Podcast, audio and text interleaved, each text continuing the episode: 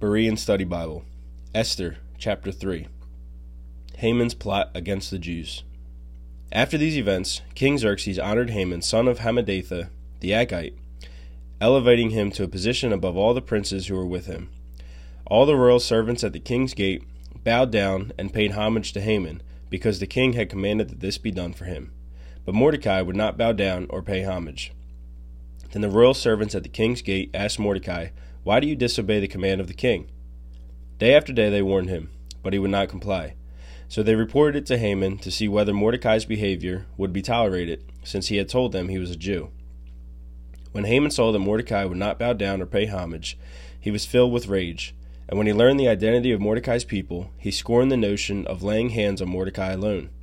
Instead, he sought to destroy all of Mordecai's people, the Jews, throughout the kingdom of Xerxes. In the twelfth year of King Xerxes, in the first month, the month of Nisan, the pur, that is the lot, was cast before Haman to determine a day and month. And the lot fell in the twelfth month, the month of Adar. Then Haman informed King Xerxes, There is a certain people scattered and dispersed among the peoples of every province of your kingdom. Their laws are different from everyone else's, and they do not obey the king's laws. So it is not in the king's best interest to tolerate them. If it pleases the king, let a decree be issued to destroy them, and I will deposit 10,000 talents of silver into the royal treasury to pay those who carry it out. So the king removed the signet ring from his finger and gave it to Haman, son of Hammedatha the Agagite, the enemy of the Jews. Keep your money, said the king to Haman.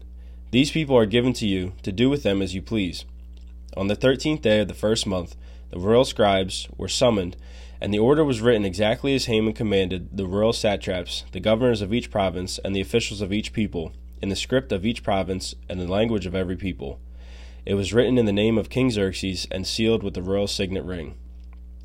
And the letters were sent by couriers to each of the royal provinces, with the order to destroy, kill, and annihilate all the Jews, young and old, women and children, and to plunder their possessions on a single day, the thirteenth day of Adar, the twelfth month. A copy of the text of the edict was to be issued in every province and published to all the people, so that they would be ready on that day. The couriers left, spurred on by the king's command, and the edict was issued in the citadel of Susa. Then the king and Haman sat down to drink, but the city of Susa was in confusion.